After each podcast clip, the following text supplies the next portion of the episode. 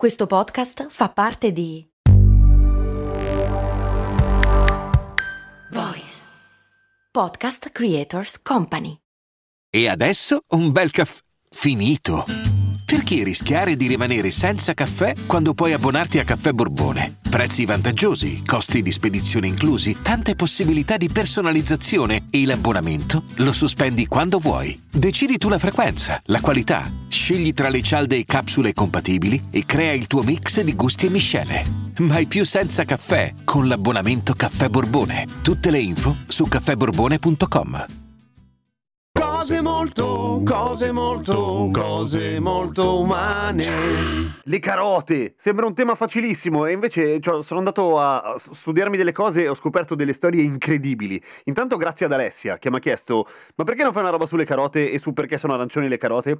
E, allora, le carote sono arancioni per una questione di selezione, vale a dire marketing, però marketing politico, perché in realtà le carote originariamente erano bianche, viola e anche arancioni. Adesso le trovate ancora al supermercato, quelle altre. Le vendono come se fosse una roba particolare. Le ho comprate l'altro giorno. C'è una vaschetta che si chiama carote colorate, perché sono di tutti i colori tranne arancioni. E in effetti sono quasi tutte più brutte, perché quelle bianchicce, pallide, non ti danno proprio l'idea di una roba super saporita. C'han, si vede proprio che sono color radice, una roba moscia. Perché sono arancioni le carote? Intanto bisogna fare una premessa. Il maggiore coltivatore di carote ai tempi, si parla del 1500, era l'Olanda, che a un certo punto decise di tributare in modo cromatico un omaggio al loro re William d'Orange, era il 1544, per cui selezionarono la specie arancione e, e, le specie arancione di carote sbaragliarono il resto del mercato delle altre carote di altri colori. Anche perché oggettivamente sono fighe, sono belle da vedere, è un bel arancione. Finita qui? No, non vi salvate, perché c'è tutta un'altra storia dietro.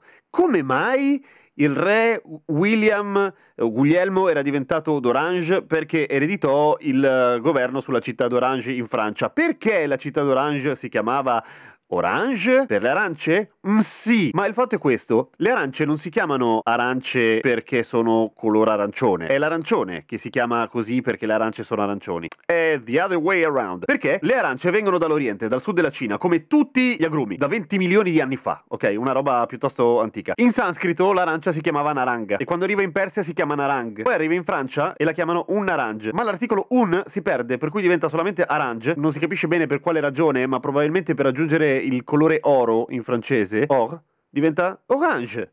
Facile. E quindi direte voi, eh, c'era una città in Francia che si chiamava Arausio, eh, fondata dai Romani nel 35 avanti Cristo, che a un certo punto è diventata Aurenia o Aurengia e quando sono Aurengia che schifo. A un certo punto quando sono arrivate le arance, ovviamente eh, uh, Aurengia è diventata Orange ed è quella la città che eredita Guglielmo d'Orange. Quindi in realtà le carote sono arancioni perché originariamente le arance sono arancioni. Capito? Fa il giro. Complicato, ma è così. La prova del fatto che eh, il colore arancione non esistesse, ad esempio, si trova anche in letteratura, per esempio nelle Canterbury Tales di Chaucer, a un certo punto descrive il colore la carnagione di una persona come un colore fra il rosso e il giallo. L'arancione, avrebbe potuto dire arancione, ma non esisteva! Sempre delle carote, ma è vero che le carote fanno bene agli occhi? No, è una vaccata, ma non del tutto, nel senso che eh, sì, nelle carote c'è molta vitamina A e la vitamina A fa bene alla vista, ma la vitamina A è contenuta in un sacco di altre cose, per cui non è del tutto falso, non è vero che sono le carote la roba che ti... Le carote non ti migliorano la vista, ok? Fa, be- fa bene agli occhi, mettiamola così.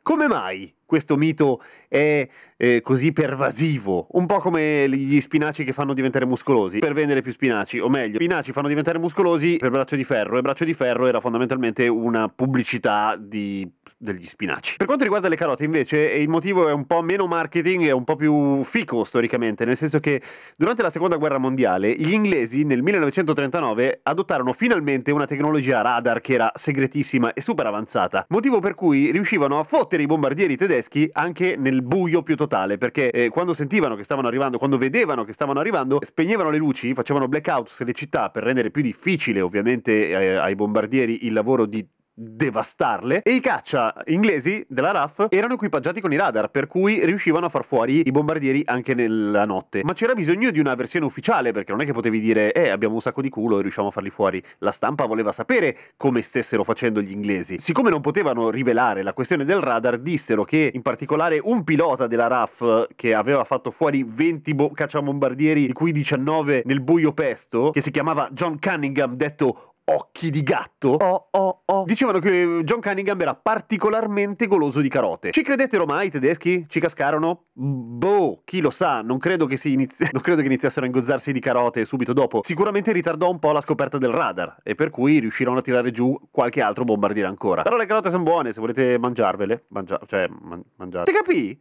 A domani con cose molto umane.